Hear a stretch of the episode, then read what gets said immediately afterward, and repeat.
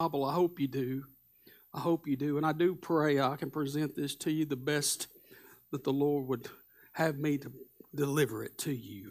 Amen. If you got your Bible, turn with me to 2 Timothy chapter 4.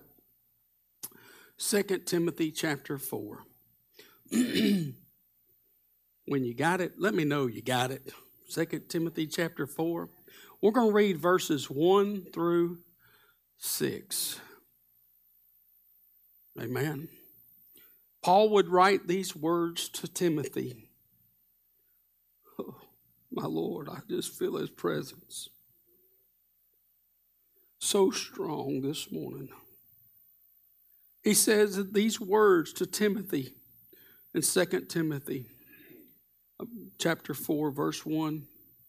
I charge you therefore before God and the Lord Jesus Christ, who shall judge the quick and the dead at his appearing and his kingdom. Preach the word. Be instant in season and out of season. Reprove, rebuke, exhort with all long suffering and doctrine. For the time will come when they will not endure sound doctrine but after their own lust shall they heap to themselves teachers, having itching ears. And they shall turn away their ears from the truth, and shall be turned to fables. But watch thou in all things, endure afflictions, do the work of an evangelist Make full proof of your ministry. This morning, I want to preach a message titled to you Taking On Timothy's Burden. Taking On Timothy's Burden. Would you pray with me, Father? I come to you this morning, oh God, in the name of Jesus. Fear and trembling, oh God, of hand, not mishandling your word. But Lord, I ask that you would help me to rightly divide it. God, that it would impart truth and faith to the hearer. God, that you would move upon every one here is present today and those that may tune in at a latter time. Lord, we ask, Lord, that faith would arise in our hearts. God, that we would have a greater surrender in our hearts and lives to the finished work of the Lord and Savior, Jesus Christ. In Jesus' name we pray. Amen and amen. Second Timothy was Paul's final letter that he would write to the young pastor Timothy. First, Second Timothy, and Titus, they are the pastoral uh, uh, epistles given to us in regards to some church order and government and and how things should operate, but as well, it also pertains to um, qualities of those who are God called, God sent. Paul would tell us in Titus that he was sent to Crete to set in order some things that were lacking, right? But we also know that the Bible tells us, and I believe in First Timothy, that Paul would he, he had uh, called for Timothy to be placed there in Ephesus and to abide there meaning he was called as a preacher of the gospel for a purpose, and that purpose was to help build, to help further equip the saints. Amen. But when he, what he was called to, he was called to stay there. You know, one of the hardest things for us to do is to stay planted in Christ by faith because it is a fight. I said it is a fight. And second and foremost, amen, when the Lord calls us into or calls us to be a part of, listen, a local assembly, a local congregation, or maybe the fivefold ministry or a gift of helps or administration or governments, whatever it may be, one of the hardest things for us is to stay put where God's planted us. One of the hardest things for us to do is to abide. Amen. We're, we're, we're people that like to get out, to do things our way. Amen. But the cross, amen, takes that away. As Sister Lindsay uh, presented to us, that the power of the cross, the preaching of the cross, is the power of God. It's the power of God that is to destroy everything that's not of Christ.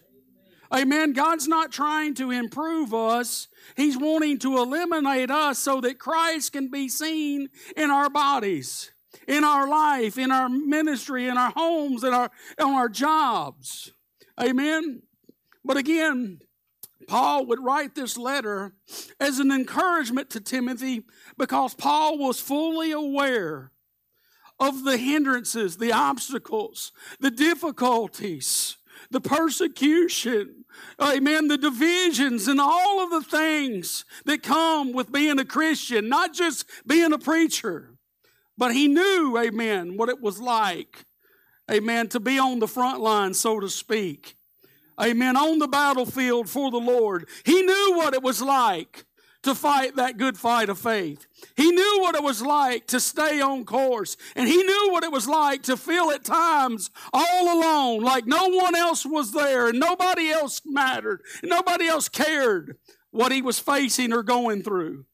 Amen. But through that all, the Lord provided grace, his ability for Paul to continue to stand and I'm here to tell you this morning, the Lord is desiring for His church to rise and stand. As Brother Voss preached a message on Acts chapter 26 verse 16, it's been stirring in my heart. Oh my Lord, all this week, amen. The Lord has called us not to sit down, but to rise and to stand, amen. What, for what purpose? To preach the gospel. To preach the gospel. Amen. We would listen, we hadn't been baptized baptized with the Holy Ghost just to speak Him with tongues. We've been baptized with the Holy Ghost and do with power on high to preach the gospel.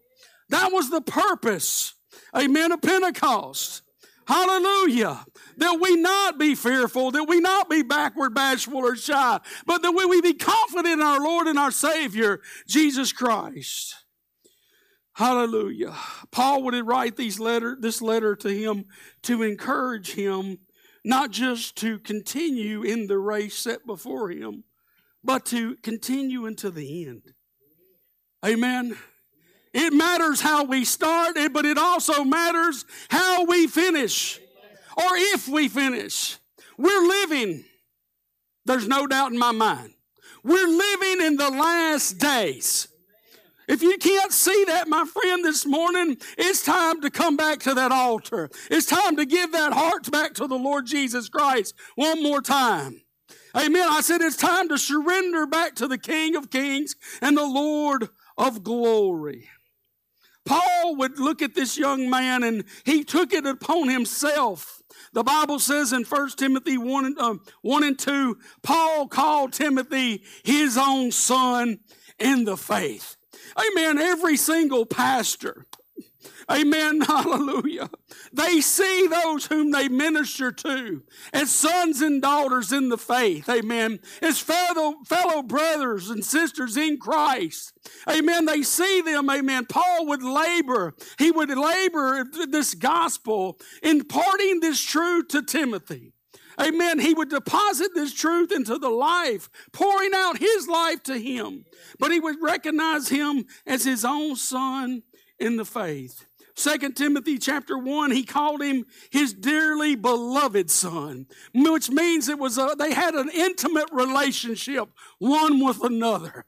Amen. He knew that Timothy was the one whom God had called and God had sent for such a time as this. And I believe this morning Amen. God is calling some of you, amen, to come on out and to bear this burden with Timothy. Amen. I believe this morning that God is moving upon the hearts and lives of some of those that just have an ear to hear. Amen. The Lord is saying, Whom shall I send? Who shall go for us? Amen. I said, Who's, Who will go for us? Amen. The Lord is just looking for a willing vessel. He's not looking for someone that's got a doctorate and a degree and has been to a theological seminary. He's just looking for a willing vessel yielded to the sacrifice of the Lord Jesus Christ. Hallelujah. But we see here that Paul had a heart very compassionate for Timothy Because he knew the trials that he would face. He knew the temptations that he would face. And he also knew the greater the crawl, the greater the threat that he would be. Amen. To the powers of darkness. Amen. He knew that God had a plan for Timothy's life. Amen. But he also knew all the things that went along with ministry. He knew of the joys of, of salvation amen, of seeing souls saved. He knew of the joys of seeing believers baptized in the Holy Spirit. He knew of the joys of seeing the church beginning to grow in the grace and knowledge of our Lord and Savior Jesus Christ. He knew of those joys, but he also knew of the hardships amen, of watching many forsake him from time to time. Not because they were forsaking him, but they were forsaking the truth of God's word which is one of the hardest things that we all face in, in times of ministry, is laboring with those whom we've grown dear to love. Who's, who's rubbed elbows with us, who's shared platforms with us, or stood on the street corners with us, but yet they turn and they leave this faith. Amen. But they turn and they leave this faith. And no doubt about it, I believe Paul was writing this letter again, possibly because of the age of Timothy. Amen. Even though he may have been young, he was very mature in the gospel. But he, Paul also knew, or he was very aware of our flesh. Amen. Our flesh and our emotions and our feelings will cause us to draw back Amen. Our, our feelings, our emotions will cause us to sit down. Amen. We'll just shut up. Amen. We'll just shut up. We won't say nothing. Amen. Come on. Why? Because we don't want to be persecuted. We want to be light. We want to be light. But if we're crucified with Christ, we're not we don't minister the Word of God. We don't share the Word of God. We don't represent Christ, amen, to make friends. Amen. We're called into a ministry, I'm saying we, a ministry of reconciliation. It's not really an option. Because the same one that called you and saved you by His grace, He desires to use your mouth Moses wanted to make an excuse, but the Lord said, I made your mouth. And the Bible says, if you just open your mouth wide, I'll fill it. God will give you the words if you'll just surrender to Him. He wants to listen, He's just looking for somebody willing. And I'm not talking about willing in our flesh, because we can be willing in flesh, but yet not be crucified. Amen. Hallelujah. Hallelujah. But listen, Paul was so he saw this young man and he was burdened for him, even in the prison cell. Even though he was bound by a chain in a Roman prison cell, his mind was on Timothy, his own beloved son in the faith. Why was that? Why was that? Because Paul desired to see that the gospel in which he had received from Christ would be protected, would be preserved, would be contended for. And in no way or no, no one would pervert it. He did not desire a mixture, but he knew that there would be those who would come in and corrupt it. Paul had faced it all through his ministry.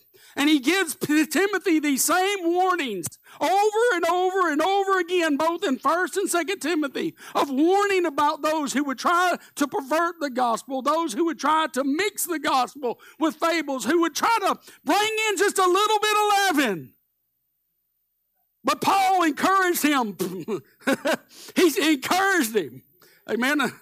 Stand up, Timothy. Hallelujah. Stand up and be a soldier of the cross. Hallelujah. Paul knew that if he didn't encourage Timothy, Timothy could waver in his faith. We can all waver in our faith. I said, we can all waver in our faith. Amen. But well, listen, let me tell you something. You just being in that seat is encouraging to me.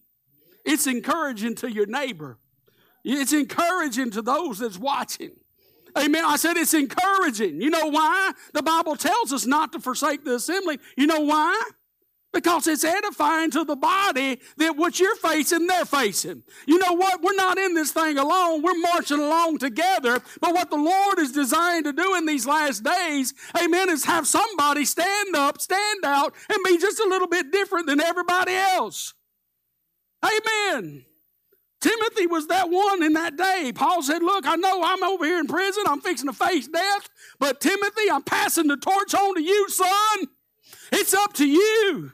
It's up to you to keep running this race. It's up to you to keep fighting this good fight of faith. It's up to you to keep preaching the word. Whether it be convenient or inconvenient. He said, in season or out of season. What's out of season? When I'm feeling a little dry, when I'm feeling a little down and out, when I feel like I'm in the mully grubs, when I don't feel like I feel Him. Amen. He says, be instant in season to preach the word. Hallelujah. Hallelujah. Paul would not only call him his young son in the faith, Paul, I believe, recognized not only the call upon his life, he knew that he would be faithful to that calling. But you know what? A little encouragement along the way don't hurt anybody.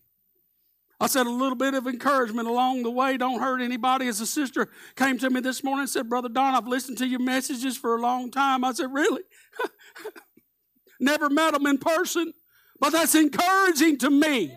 That's encouraging to me.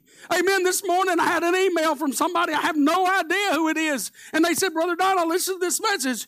It was something. I can't remember the words, but I was like, praise God. That's encouraging to me.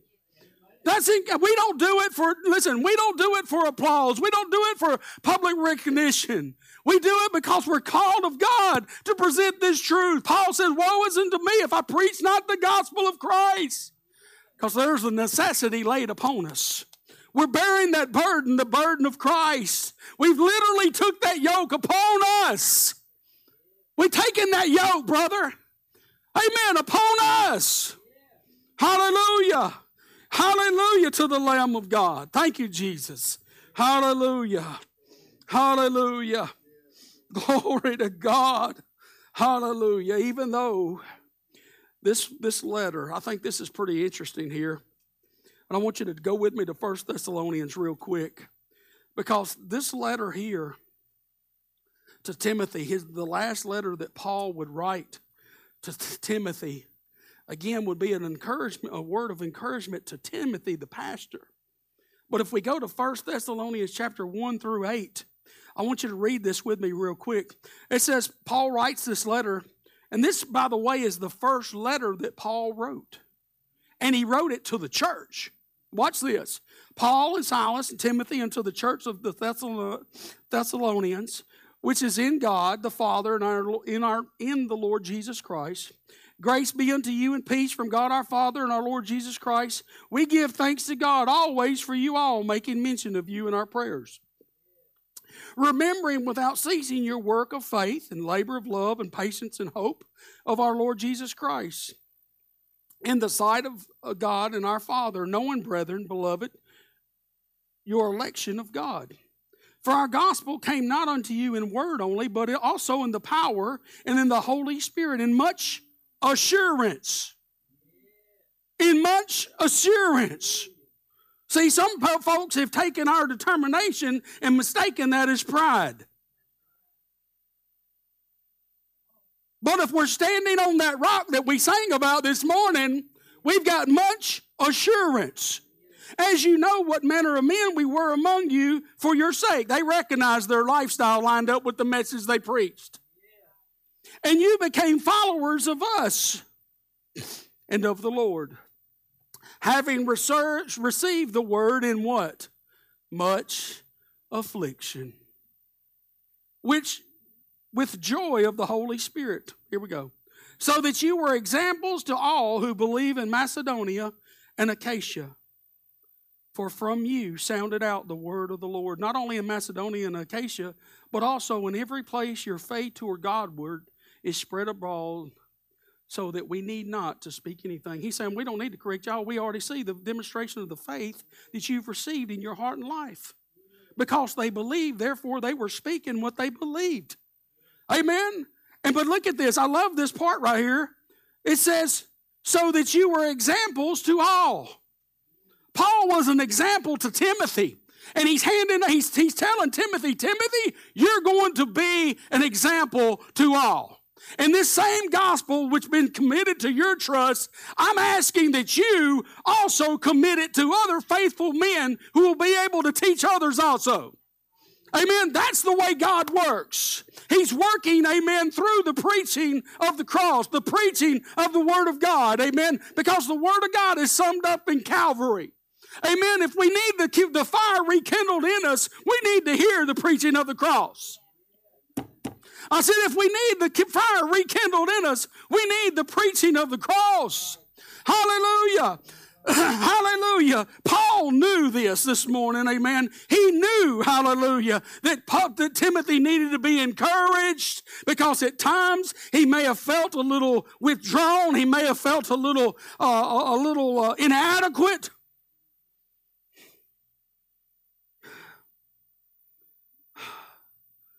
But Paul was trying to encourage him and exhort him pertaining to the calling of God upon his life, not just to sit down upon that which God had called him to, but to continue in it. But to continue in it. He desired that Timothy would stay the course and be the man of that day to hold the line. Amen. Hallelujah. Because Paul knew that if he did not have someone, mm, if he did not have someone to hold this doctrine, to keep this doctrine pure, and to keep it sound, and the gospel of grace could be lost. Therefore, First and Second Timothy again, they were. We also see there were warnings, Amen, that Paul would give us Amen. But he would tell his son, I don't want you to be unsettled. I don't want you to be unshaken in your faith because of these things. Amen. Because many will depart from the faith. Many will depart from the faith. The Lord would write, I mean, Paul would write these letters to Timothy, the Lord knowing what Timothy had need of in order to keep him fighting this good fight of faith. Amen. He honored and respected Paul to such a degree. And one thing I love about this too, if we go back in Second Timothy, the, the first part of it, there was one fellow that would go to Rome, even though he knew Paul was thrown in a Roman jail cell. Amen. Paul would say, He often refreshed me. Amen. He was refreshing. He was like a breath of fresh air to me because he was of the same faith, like minded. He was cross eyed and determined. And he had encouraged Paul to see, amen, that he had not labored in vain in the Lord. And he saw the fruit of his labors operating and working in this man's life. My Lord, hallelujah. Hallelujah. But Paul would know this that Paul, that Timothy, amen, when he got a hold of that gospel plow, he wasn't going to look back. Amen. As Jesus said, no man having put forth his hand to the plow and looking back is fit for the kingdom of God. He's giving you a message. He's giving us the power, but he's asking this morning who will go for us. Hallelujah. Who'll bear this burden? Hallelujah. I got so much to say. Y'all probably give me about three hours and we might get it. Oh, I'm just kidding. Nobody's laughing. Oh.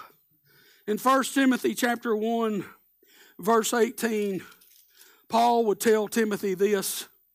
Hallelujah. He said, This charge I commit unto you, son, Timothy, according to the prophecies that went, that went, which went before on you, that you by them might war a good warfare. He was telling Timothy, Timothy, you're going to fight, you're going to face some spiritual battles, son. And the weapons of your warfare, they're not carnal, but they're mighty through God to the pulling down of strongholds, taking into captivity every thought and every high thing that exalts itself against the knowledge of God. He's saying, Timothy, you stay true to the cross, and the Lord's going to deliver you through everything you face. Amen. Through everything you face. Amen. He says, holding faith and a good conscience, which some having put away concerning faith have made what? Shipwrecked. So, Paul, in the first letter, he's telling him, hey, look, there's going to be some that's going to depart from this faith, but don't be moved by that, Timothy. You stay the course. You stay the course. You keep preaching the word. You keep preaching the cross, Timothy. Amen. Even though there may be some fall on the left and some fall on the right, you keep marching forward. Amen. And then we would see, he would also tell us not just to fight, to have to, to war good warfare, but he would say to hold faith. That means to keep, to protect, to preserve. Amen. Hallelujah. It's like a treasure. It's this treasure that we have in earthen vessels. Amen. It's the hope of glory. Hallelujah. But he'll also tell us in 1 Timothy 4 and 1, amen, that it, the Spirit would speak expressly. That in the latter time some would depart from the faith. Departing from the faith. Departing from the faith. Well, I ain't departed from the faith. I still believe the cross. I'm going to say it like this if you depart from the church that's preaching the cross, it's a sign you're departing from the faith. You can like me or love me, it don't really matter. But I'm going to tell you the truth. Paul said, Have I become your enemy because I tell you the truth? Look, it's the truth that sets you free. And it's the truth that will keep you free. It's the, listen, it's the truth that will keep you from being fearful of what men say and what men think. Amen. I said it's the truth. Hallelujah. Y'all okay? He says it. Now the Spirit speaks expressly that in the latter time some shall depart from the faith, giving heed to what? Seducing spirits. Amen. These are evil spirits. These are spirits that sound right. They look right. Amen. They might even act right. But they're seducing. They sound right. They say the cross. But they teach you you don't have to repent anymore now that you're saved. They say the cross, but now they teach sinless perfection. You follow what I'm saying? Amen. Hallelujah. Paul would warn Timothy that these things would take place. Amen. He would warn him and he would tell him if you put the brethren in remembrance of these things. See, it's, it's up to us to let you know this is where we're at today. We're in the last days. Amen. You need to examine yourself if you be in the faith that you say you're in. Are you walking in the light as He is in the light? Are you having fellowship with Jesus as you say you are? Or is your life looking like darkness? Is it looking like the world? Hallelujah. Man, I need somebody to amen. Amen. I will then. Hallelujah. Hallelujah. But he says, if you put the brethren in remembrance of these things, you shall be a good minister of Jesus Christ. Church don't want a good minister. They want a puppet. Amen. Somebody they can pay. Somebody that will be do what they tell them to do. That's not what that's not the God called position of a pastor, teacher, amen, or evangelist. Amen. Nourish up in the words of faith and of doctrine whereunto you have attained. but he says, but refuse profane and wise, old wives' fables, and exercise yourself rather unto godliness. Amen. Keep your faith in the cross, son. Don't get mis, don't get pulled into the arguments and the distractions of the naysayers and the mountain mockers who's try, still trying to convince you that you derive from an ape. Don't get wrapped up in the arguments, amen, of those who are claiming the world's flat. Don't get wrapped up in all that. Preach the gospel. Preach the gospel. Amen. Hallelujah. Then Paul would tell him to not neglect the reading nor the gift, but to meditate on those things. Amen. Why was he, why would Paul tell Timothy, the preacher, that he had sent to Ephesus to do so? Because he knew it was needful in order for him to be approved unto God. Amen. See, we're not looking for man's approval. Amen. We're looking for the approval of God. Amen. And the Bible says to study to show thyself approved. Amen unto God. A workman who needed not be ashamed, rightly dividing the word of truth. The word of truth is the cross because the cross, amen, is the sword of the Spirit that separates everything that's false, amen, and points to everything that's true. Hello.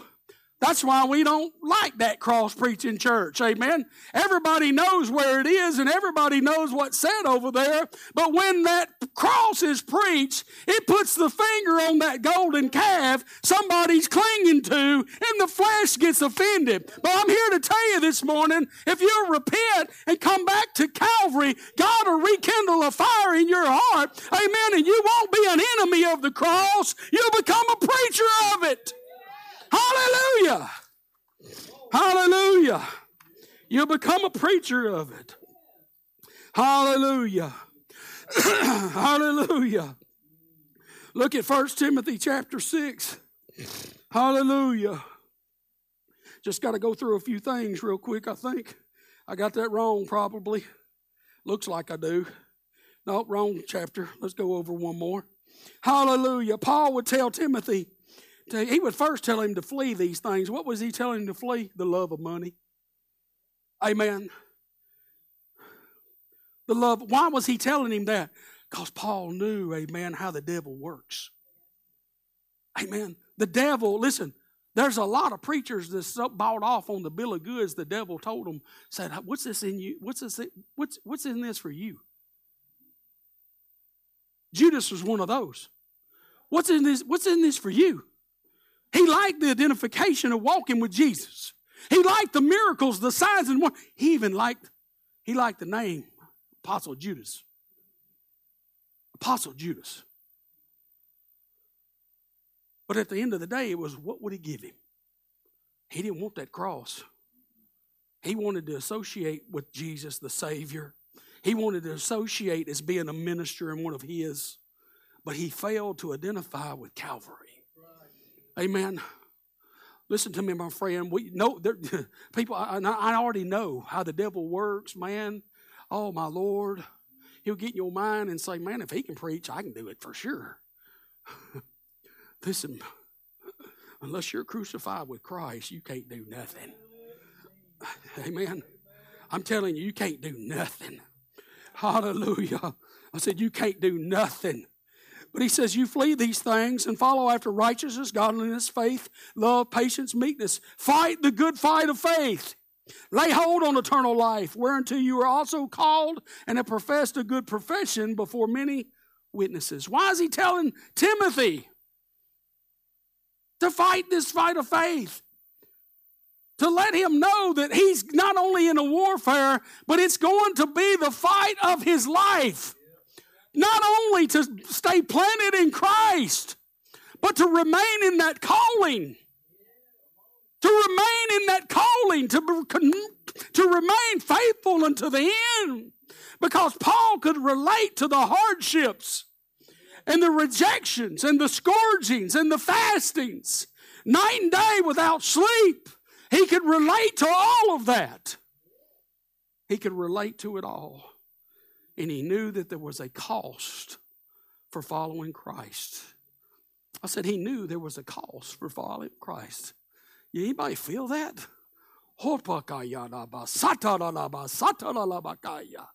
My Lord, there was a cost for following Christ. But he says this fight the good fight of faith, lay hold of eternal life, whereto you are also called and professed a good profession before many witnesses. Hallelujah. But look at verse 20. He says, Oh, Timothy, keep that which is committed to your trust. That means to guard with your life. To guard with your life. To guard with your life as if your life depended upon it. Listen, it's not only dependent upon your life, it's dependent upon the life of others. It's dependent upon the life of others. What we do with the gospel is not only dependent upon whether or not we have eternal life, it's dependent upon whether or not others have eternal life. Hallelujah. Hallelujah. It's okay to be a little zealous for the Great Commission, Brother Dewey. It's okay to get a little excited about a soul being saved. It's a little, listen, it's okay to say, Go ye into all the world and preach the gospel. Hallelujah. The gospel of the cross ought to make us go getters, not quitters. Hallelujah. Hallelujah. Glory to God. Hallelujah. Hallelujah. But he says there in first first uh, Timothy chapter 6 verse 20 21 he said keep that which is committed to your trust avoid profane and vain babblings and oppositions of science falsely so called which some professing have erred concerning the faith See, every time Paul would give Timothy this charge, this command, this exhortation to continue, he would also let him know hey, there's going to be some that's going to leave. There's going to be some that's going to say, no, I'm done with this cross thing. there's going to be some that's going to say, no, it's easier for me to try to serve God in the flesh. well, I'll go back over to that Baptist church where the Holy Ghost is not moving where He's not putting His finger on stuff in my life, where He's not convicting me of drinking, He's not convicting me of pornography, He's not convicting me of lust, He's not convicting me. Come on. It's easier somewhere else where the cross is not being preached. I know what I'm talking about. So, what happens? We then become a form of godliness without power. But the message of the cross is what? It's the power of God. And if the power of God, if we're receiving the power of God, the power of God's going to cause us to rise and stand, Brother Dewey. Amen. We might just ask them, hey, listen, we don't, again, we not we don't have to have a degree, but we might just ask them, where are you going to go when you die? Are you going to heaven or are you going to hell? What gospel do you preach? What gospel do you believe? Oh, you believe that water dunking gospel. Oh, no, that's not going to save you because water only gets you wet. It's the blood of Jesus that will redeem you.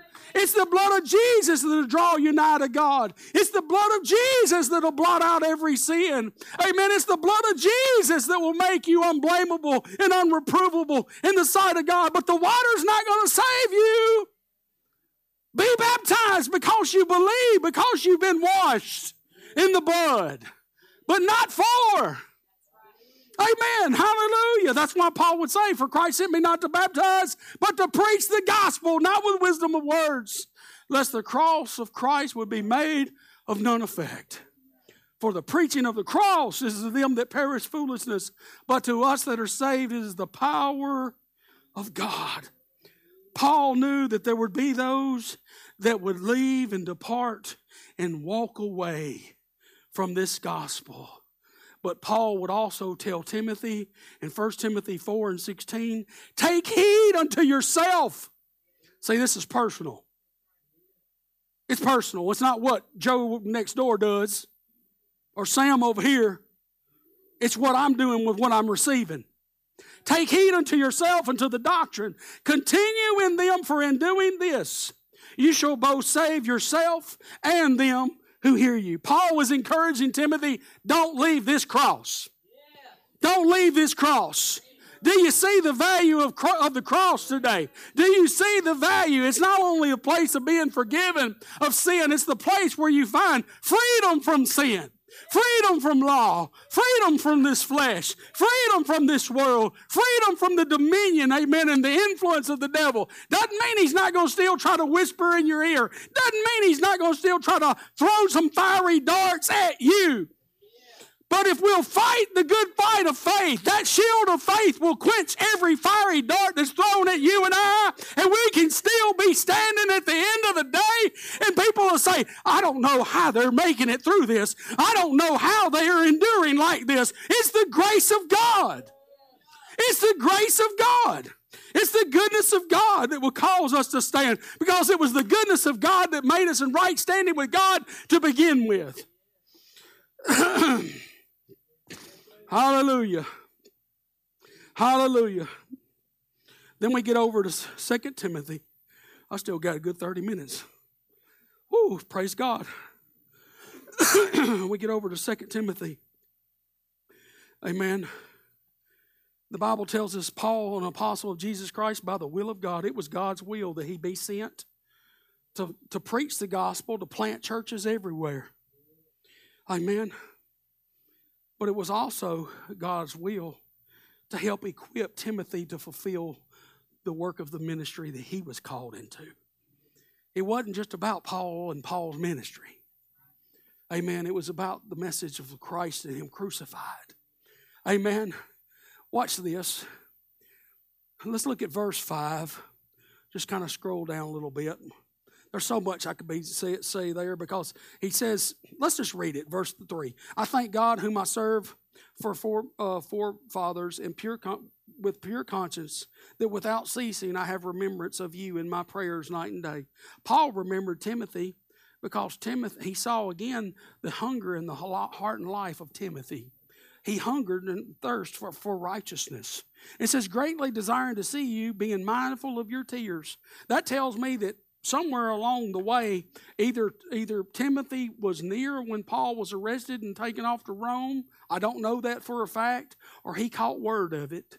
But the Bible says here that he said, being mindful of your tears. So he, I think Paul saw him weeping for Paul, weeping for weeping over the uh, what was taking place in the life of Paul. Amen. Hallelujah. But in, in spite of all that, again, he says that I may be filled with joy when I call to remembrance the unfeigned faith that is in you, which dwelt first in your grandmother Lois and your mother Eunice, and I persuaded that is also in you, or you or in you also. Amen. He's saying, Hey, look, I see that unwavering, amen, undiluted, unshakable faith in you that I saw in your mama and in your grandmama. I see that faith. Hallelujah. See, God's looking, looking. I'm telling you this morning, He's wanting some examples before the world. He's wanting people, amen, that's got faith that's unshakable. And faith is, that's, uh, the only faith that's unshakable is the faith that's standing upon the rock, Christ Jesus. Amen. Standing upon that rock. Hallelujah. Hallelujah. It's an immovable mass. Hallelujah. Jesus Christ and Him crucified. Hallelujah. But He says these words. He said, When I call to remembrance of the unfeigned faith. Then He says in verse 6, Wherefore I put you in remembrance that you stir up the gift of God which is in you by the putting on of my hands. Now, Paul didn't give him a gift. Paul was simply saying when he put his hands upon him, the Bible says, lay hands on no man suddenly. What Paul was doing when he prayed for Timothy and placed his hands upon him, he saw the call of God upon his life. He was, he was in agreement with the Lord of what the Lord was doing in his life. He saw the gift and the calling. Amen. You ain't got to say, well, I think God's called me to this or I think God's called. No, it will be evident. It'll be evident. Hallelujah. But he says, I'll put you in remembrance that you stir up, rekindle that fire that's within me. That's what that word stir means to rekindle, to rekindle, to rekindle. Amen. Do you remember that time when He saved you? Do you remember that day? Amen. Do you remember that hour? You may not know the exact date, but do you remember? Do you remember, hallelujah, when you was baptized with the Holy Spirit? Do you remember that day? Amen. When the drugs fell off, amen, the, the, the dip fell off, the, the alcohol, whatever it was, just fell. Do you remember that day? Do you remember that? And do you remember the day that He called you to be saved? Do you remember the day? Because I know I'm not ignorant. God's calling, He's tugging on some hearts. He's tugging on some hearts. Amen. He's calling folks out of the boat. He's bidding you to come. But the thing about it is, are you willing to hear? Are you willing to hear His voice? Are you willing to follow Him? He says, Wherefore I put you in remembrance that you stir up the gift of God, which is by the putting on of my hands. For God has not given us the spirit of fear, but of power and of love and a sound mind. Again, the power of God is to keep us from being fearful of what men may say or what men may think. Amen. Amen. It's to keep you standing on your toes. Because, listen, fear and faith can't go together.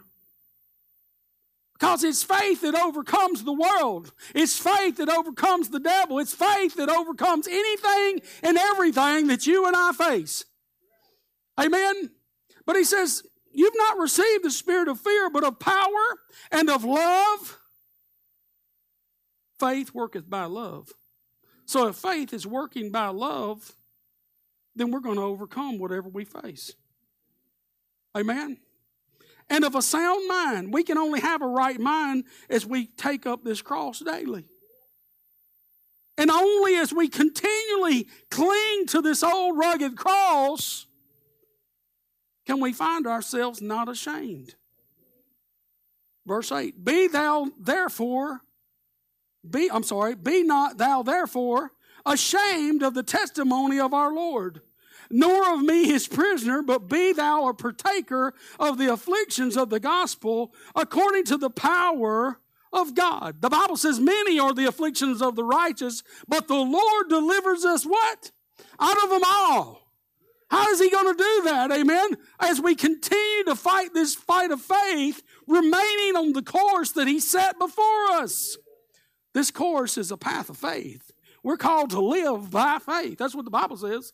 The justified shall live by what? Faith. But it's faith in the Son of God, not faith in self, not faith in the words, but faith in the living Word, Jesus Christ, who died on the cross for you and I, for us to be witnesses unto Him. Amen. Hallelujah. Hallelujah who has saved us and called us with a holy calling, not according to our works, but according to his own purpose and grace. his own purpose and grace. We get in the way too many times because we fail to re- remain crucified with Christ. We'll begin to lean upon our own understanding instead of leaning toward Calvary right? But he says, but according to his own purpose and grace. If God's called you to it, he's going to bring you through it. If God's called you to it, he's going to supply the need for it. If God's called you to it, he's going to equip you, he's going to keep you, and he's going to provide the grace for you to stand. I said he's going to call and listen. If he's done it, he's if he's done it, he's going to provide everything you have need of. Look at verse eleven, because Paul would say this: "Whereunto I am appointed a preacher and an apostle and a teacher of the Gentiles." Basically, Paul was saying, "Look, I couldn't be who I am without the grace of God." And then he would say in another verse, "I am what I am by the grace of God." Well, Paul, I don't like the way you presented that. I don't like the way you said that. Well, God was the one that was working both in him, both to will and to do. So if you got a problem with the messenger, quit complaining to the messenger about how they delivered or how they did it. Maybe you need to take that up with the Lord and say, hey, can you help my brother or sister present it a little better? Maybe a way I can understand it. I don't know. I'm just saying. Let me just say this real quick. Paul writing this letter to Timothy to encourage this, this young pastor amen, to exhort him to continue, that's what takes place in the pulpit. It's to exhort you to continue in this faith. It's to exhort you to continue on. It's to exhort you when Monday morning comes along, amen, and the alarm goes off, and you say, I don't want to get out of bed. And the Lord says, beep, beep, beep. you know what I'm saying? It's time to get up. It's time to rise and shine, church. Amen. It's time to rise and shine. Amen. We've been called out of darkness into his marvelous light. Amen. It's time for us to shine this gospel to all the world. Amen. Look at this. He says this. Where am I at? Help me out. Where? 11, 12. For the which cause I also suffer these things. Nevertheless, I'm not ashamed for I know in whom I have believed. Do you know? Do you know? Uh, We've been listening to some good preaching and teaching on Wednesday nights about assurance. There's a lot of folks out there, they got a, well, I hope I'm going to go to heaven. Well, I hope I make it. I hope I can get over this.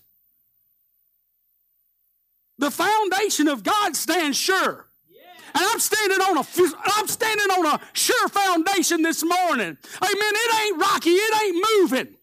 Amen. And when my feet are planted upon that rock, my friend, amen, all of hell can come against us, but the gates of hell cannot prevail against us. Hmm. I don't know about that guy. He's a nut. Paul, that's what they said about Paul. That's why he was thrown in a prison cell. He said, For the which cause, for the preaching of the gospel, I also suffer these things. Nevertheless, I'm not ashamed, for I know whom I have believed. And I am persuaded that he is able to keep that which I have committed unto him against that day. And then he would tell Timothy, hold fast to the form of sound words. What are those sound words? It's that form of doctrine that was once delivered unto you. That doctrine that made you become a servant of righteousness, no longer a slave to sin, but now you're a son and a daughter of God. Hallelujah! Hallelujah! Hallelujah! Hallelujah. I don't teach like Brother Curtis. God say that. I love the brother. He's a, he's a mighty teacher of God's word. But I don't teach like Brother Curtis. Don't know why I got to say that, but I got to tell you that. Some folks get their eyes on men more than the message. Man, you, you got to quit all that. I'm telling you, church, you got to quit all that. We got to get our eyes upon the Word of God. And that's what Paul was telling Timothy. Amen. He told him that all scripture was given by inspiration of God and it was profitable for doctrine, for instruction in righteousness. Right? He was trying to tell him, hey, look, don't let your opinions and your own carnal mind get in the way, Timothy. Stay true to the word. I don't even know where I'm at here. He said, That good thing which was committed unto you, keep by the Holy Spirit which dwells in us. Again, Paul was relating to us the fact that he, he bore the same burden, that Timothy was carrying the same burden that Paul had received in carrying this gospel of the Lord Jesus Christ. But then he said, This you know, that all they which are in Asia be turned away from me. See, here's the exhortation and there's the warning again. Don't be surprised when family leave you, when you stand up and say, Sorry, that's not right. We ain't got to be mean. We ain't got to be unkind. We're supposed to be gentle. Amen. But we also need to be bold. We need to be confident in the one in whom we believe. With an assurance not wavering in his faith, because the Bible tells us that a double minded man is unstable in all of his ways. I think Paul understood how easy it could be, or how easy it could become to be a preacher of the gospel and begin to bend because of persecution. We don't know what persecution is. We get upset and go cry because somebody blocked us or defriended us on Facebook. Can you believe that? Can you believe that? We get upset when we've been put in Facebook jail because they won't let us post anymore. Facebook's not our platform. We can use it as a platform, but that's not our platform. Wherever we're at is our platform. Wherever we're at is our platform, brother. Because we're in Christ. We're standing upon this rock. We're standing upon this sure foundation. But in, even in the midst of standing and on this sure foundation where we can be confident and be persuaded to know that this is, uh, this is the only message that God is working in. That means to be fully convinced. Fully convinced. Even in the midst of our fully being convinced, we can become weary. We, can we can begin to faint because of the results that we see going on around us. Well, I thought they were determined. I thought they were sold out to this truth. I thought they were really all in. We preach these, these messages in these, in these conferences. All in. 2020 vision. Being single eyed. I thought they were really there. Only to find out, no, they're not sold out to this message. No, they haven't fully surrendered to Calvary. They haven't taken on Timothy's burden.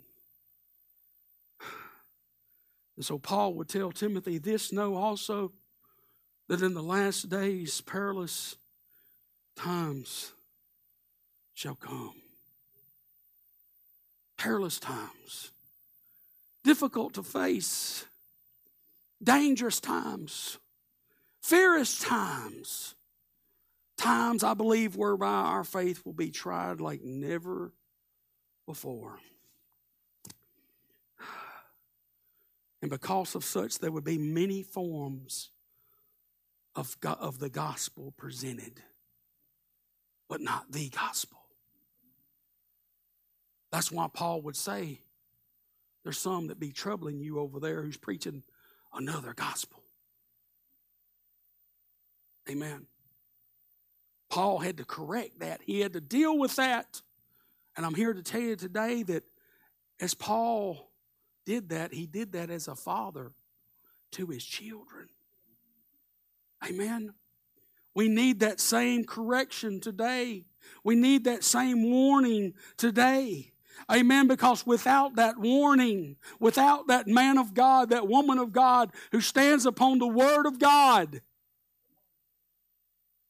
it will only end up in confusion and division when there's a mixture. Always. Always. That's why we, and listen, not only will it bring confusion, amen, and division, it'll bring doubt and unbelief to the true gospel. Amen. And what will happen, it will, it, it will affect you because, again, we are emotional creatures. Amen. We love our families. We love our parents. We love our, our kids. But sometimes our emotions, amen, will waver, reducing our strength, causing us not to want to stay the course. I don't fought this fight and fought this fight and fought this fight. Noah, where are you going Noah? Boy, let's just listen. Noah didn't allow his love and affection for his family move him from being mindful of the work of the Lord neither did it move him away from God's only redemption plan. While we may love folks, don't let them move you from the cross. Don't let your fishing buddies move you from the cross. Don't let your hunting buddies move you from the cross. There may be a call of God on your life, and you may be forsaking that call for something temporary right now. But we're not to be entangled in the yoke of bondage. The Lord wants you to come back to Calvary. The Lord wants you to come back to Calvary.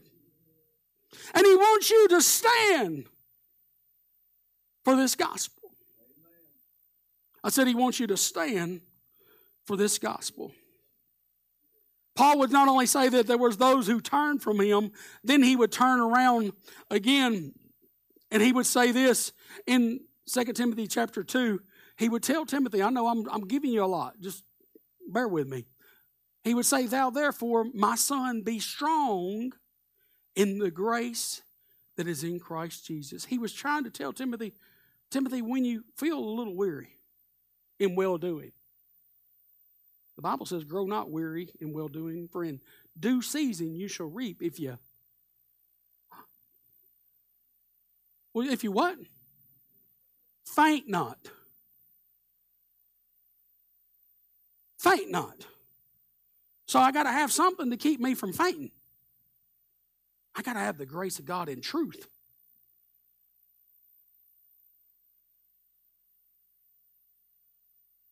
See, the example we set before others is to encourage it encourages them to come out from where they're at. Amen. It's not just come out from among them and be separate. No, the stand that we make in regards to the truth of God's word of Christ crucified as being the only way of justification and sanctification it brings forth a dividing line to make people make a decision. You can call yourself pre elected and pre everything else, but what was predestined and what was pre done was the cross. But it's your choice whether or not you're going to accept that. And it's your choice whether or not you're going to take it up and follow. Amen? I said, it's your choice of whether or not you're going to continue and you're going to follow. But he would say, My son, be strong in the grace that is in Christ Jesus. We need grace for the race that's set before us.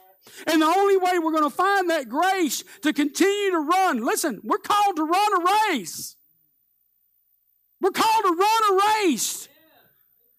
Not as one who's beating the air, just, just going through motions. No, we're called to run in a race. I don't know what, I don't know where my lane is.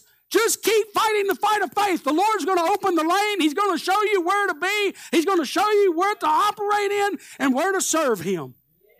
How to serve Him.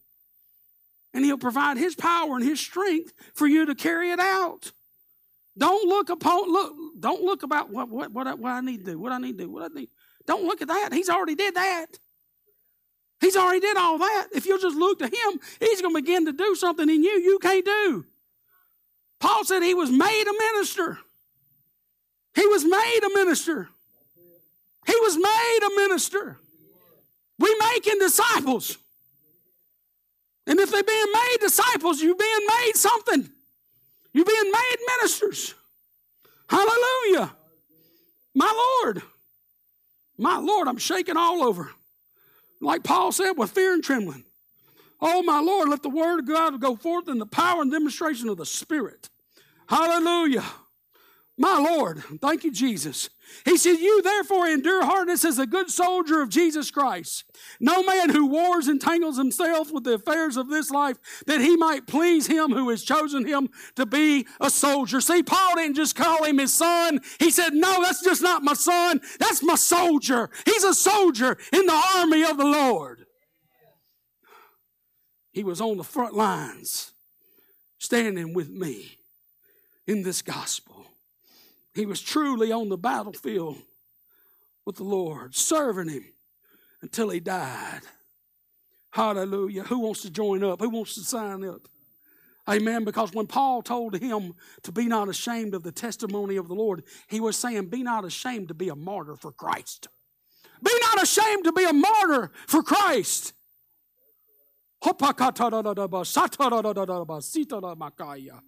No man who wars entangles himself with the affairs of this life, that he might please him who has chosen him to be a soldier. The Lord has called Timothy not just to be a pastor of a church, but a soldier of the cross, knowing that he would undergo extreme hardships, extreme heartaches, sleepless nights.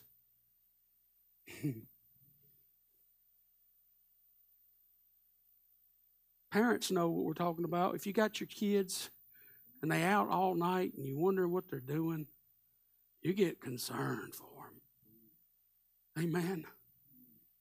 What are they doing? Where are they at? What are they doing? You begin to pray for them because you care for them. Paul had that same care for the church.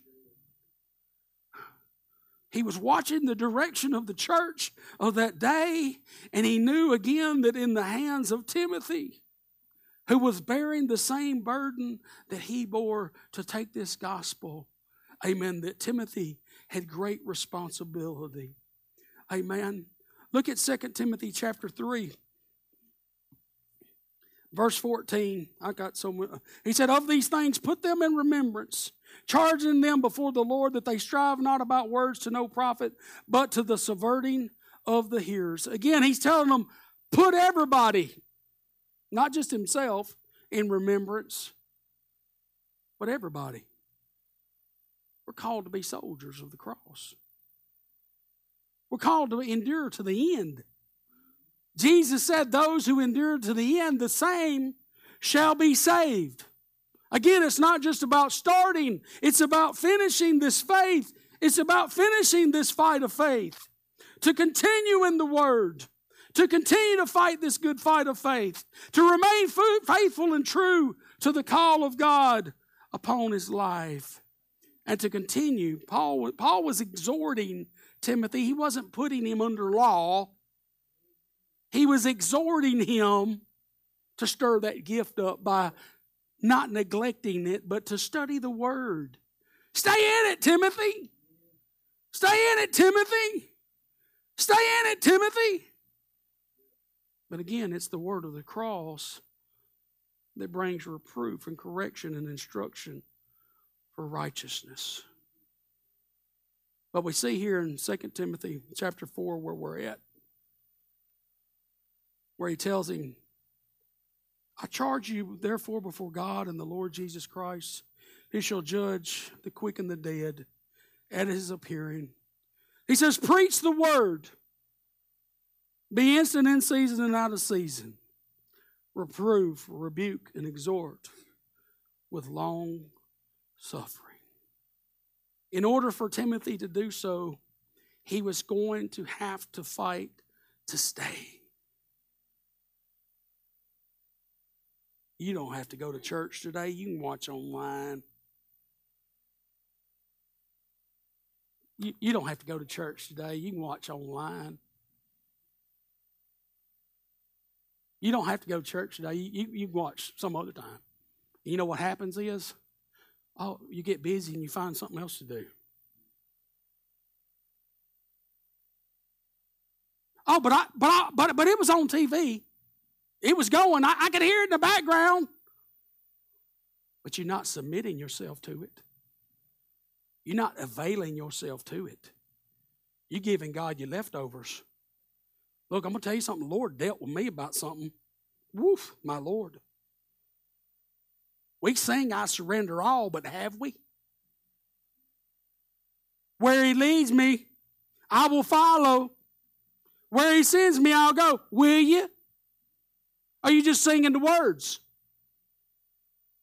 Come on. I'm talking about putting it all down. We sing it and we say it, but do we really examine our heart?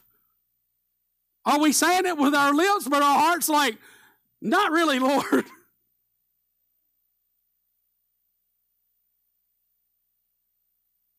That's real stuff. Yeah, that's real stuff. So Paul knew the fight that Timothy had to fight because there's emotions, there's the feelings, there's family, there's friends, there's jobs, there's this and this and this and this and this and this. He says, You're going to let all that go to follow me as I follow Christ? Are you going to let all that go? Come on. To fight to stay planted in Christ? Are you going to let all that go? Jesus said, What shall it profit a man if he gains the whole world and loses his own soul? I'm not talking about sanctification by works. But what I am talking about is biblical Christianity where we truly surrender all. Amen. Paul would tell Timothy, preach the word. Fight to stay planted in Christ. Fight to remain in your calling. Fight to keep this faith. Fight to finish the course that's set before you. Go to uh, Hebrews 12 and 1. Oh, man. He says, Wherefore, seeing we are also compassed about with so great a cloud of witnesses. See, folks is watching you. Folks is watching you. We tell them, hey, where y'all going church? I said, we going over Highway 59. I know where that is. I, we hadn't been here long. Everybody knows where that is. And if they all know where that is, I think they already know what they be preaching over here. What we be believing. He says, Wherefore, seeing we are also compassed about with so great a cloud of witnesses, let us lay aside every weight and the sin that does so easily beset us, and let us run with patience. That word patience means steadfast, consistently, enduring.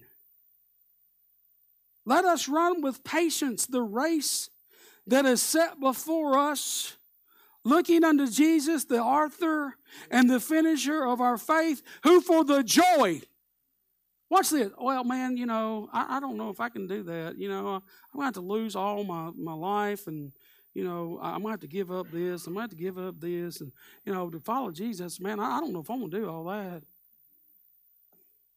Looking unto Jesus, the author and the finisher of the faith, who for the joy that was set before him See, when we embrace the cross and what Christ really did, amen, serving the Lord is not necessarily a work, it becomes a joy. Hmm. It can become a chore if our faith is in what we're doing and we grow weary. But if we're dependent upon the grace of God in truth, it becomes a joy. Who, for the joy that was set before us, endured the cross, despising the shame, and is set down at the right hand of the throne of God. For consider him who endured. He did what? He endured what? To the end. Such contradiction of sinners against himself, lest you be wearied in your mind, uh, lest you be wearied and faint in your minds. Here it is, right here. That means this lest you be wearied, lest you grow tired and relax in your mind. I want to take a break from that cross for a minute. I'm going to put it down. I'm going to go over here and do my thing. You know, that bar was pretty, that bar lifestyle was kind of fun. That's that flesh talking. That's that flesh talking. Just one look, one, one peep. That ain't going to hurt. That's that flesh talking. Trying to keep you away from Christ. Instead of you instead of that old man being put off, you're wanting to put him back on. The Bible says, make no provision for the flesh to fulfill the lust thereof. When you look away from Calvary, that's all you're doing. You're not following Christ. I don't care what the name on the church door is.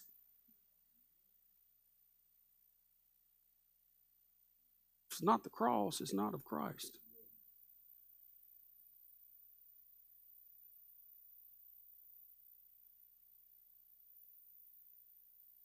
Well, I just feel like it's time for me to move on.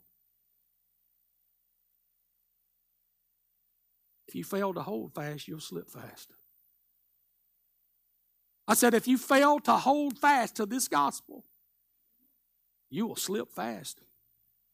Now, understand, God is patient and long suffering, and He will keep us longer than we than we will than we will hold to Him. Praise God for His faithfulness. But don't take His grace for granted. You're not guaranteed another moment, another day, another hour, another second. Amen?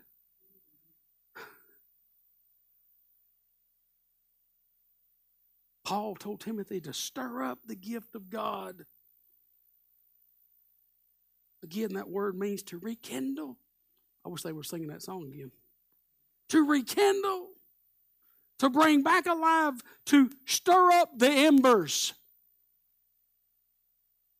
to blow on the coals of the altar.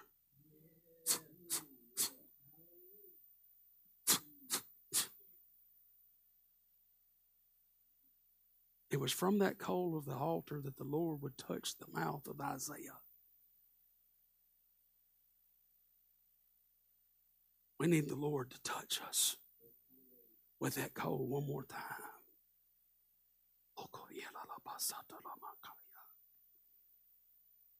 To rekindle, to bring back alive, to stir, to, to stir the embers, to revive, to bring back to life. Paul he knew the potential that Timothy was given as, as far as his charge to preach the gospel. But Paul was encouraging him stay faithful and true. Don't let the fire go out, Timothy, but stir the gift. But stir the gift. Stir the gift. I was thinking along these lines. Again, when Paul said, Study to show thyself approved, do you remember after you're saved? and you're joyfully saved, you're rejoicing in the truth, and you begin to read the Word of God. And the Lord begins to minister to your heart. He begins to reveal things to you. And a lot of these things are very simple things, stories that we may have even heard as little children, but we're reminded of these things. And something on the inside begins to rise up within us. And we begin to become encouraged. We begin to feel strengthened. Like them dry bones that Ezekiel prophesied to. The Bible says there was a noise and there became a shaking, and them bones began to rattle. Amen. Because them bones begin to become alive. Why was it? Because of the preaching of God's word. Amen. When God told Moses, Amen, Amen, to offer a sacrifice to tell every person in the nation of Israel, Amen, who was in Egyptian bondage to take a lamb for a house, a lamb for a man, a lamb for a house, and a lamb for a nation. Amen. And to take the blood of that lamb and put it upon the doorpost of the house. Amen. Then the Lord said, and when I send my death angel through, amen, when when I see the blood, I'll pass over you. Amen. That encourages us. That strengthens us to know that the blood has been applied. To know that what Jesus Christ did was more than enough to keep us. I'm encouraged when I read the words, amen, of John, when the Lord spoke unto Joshua, and he says, As I was with Moses, so will I be with you. I'm encouraged, amen, when I read the words concerning Gideon, when he said he was the least of his own household, but the Lord says, No, I'm sending you. I want you to be encouraged this morning. Amen. That the Lord has not left you. He's not forsaking you. He's still there with you, but He's waiting for you to surrender more to Him. Hallelujah. I get excited when I think about them Hebrew boys thrown in that fiery trial. And there's a fourth man standing in the fire. Amen. I get excited when I hear about how God delivered Daniel out of the lion's den. I'm just thinking maybe, just maybe, maybe, maybe. When Paul was telling Timothy, just remember some of this. Just remember some of this. Don't you remember? God parted the Red Sea. Amen. And they crossed over on dry land. And when they got over on the other side, they had a Holy Ghost shouting camp meeting. Hallelujah. I get excited about that. I get excited about the fact they crossed over Jordan. I get excited, hallelujah. I said, I get excited about all of that. Do we get excited about that anymore? Or have we grown dull of hearing? See, we can, even in that cross preaching church. We can. We can begin to grow cold. We can begin to grow indifferent we can begin to lean to our own understanding, or we can look to the Word of God. The Bible says that the Lord was with Joseph. You need to know the Lord's with you. He's there to uphold you, He's there to keep you. Doesn't matter if you're in a prison, palace, or a pit, He's with you. I said, He's with you this morning. He's able to close the mouth of the lion. He's able to take the head of the giant. But the biggest giant you and I face is the man in the mirror or the woman in the mirror. Because we fail to surrender everything to Jesus. Amen. Y'all come on back. Somebody play something for me real quick, if you don't mind. This morning, just want to give a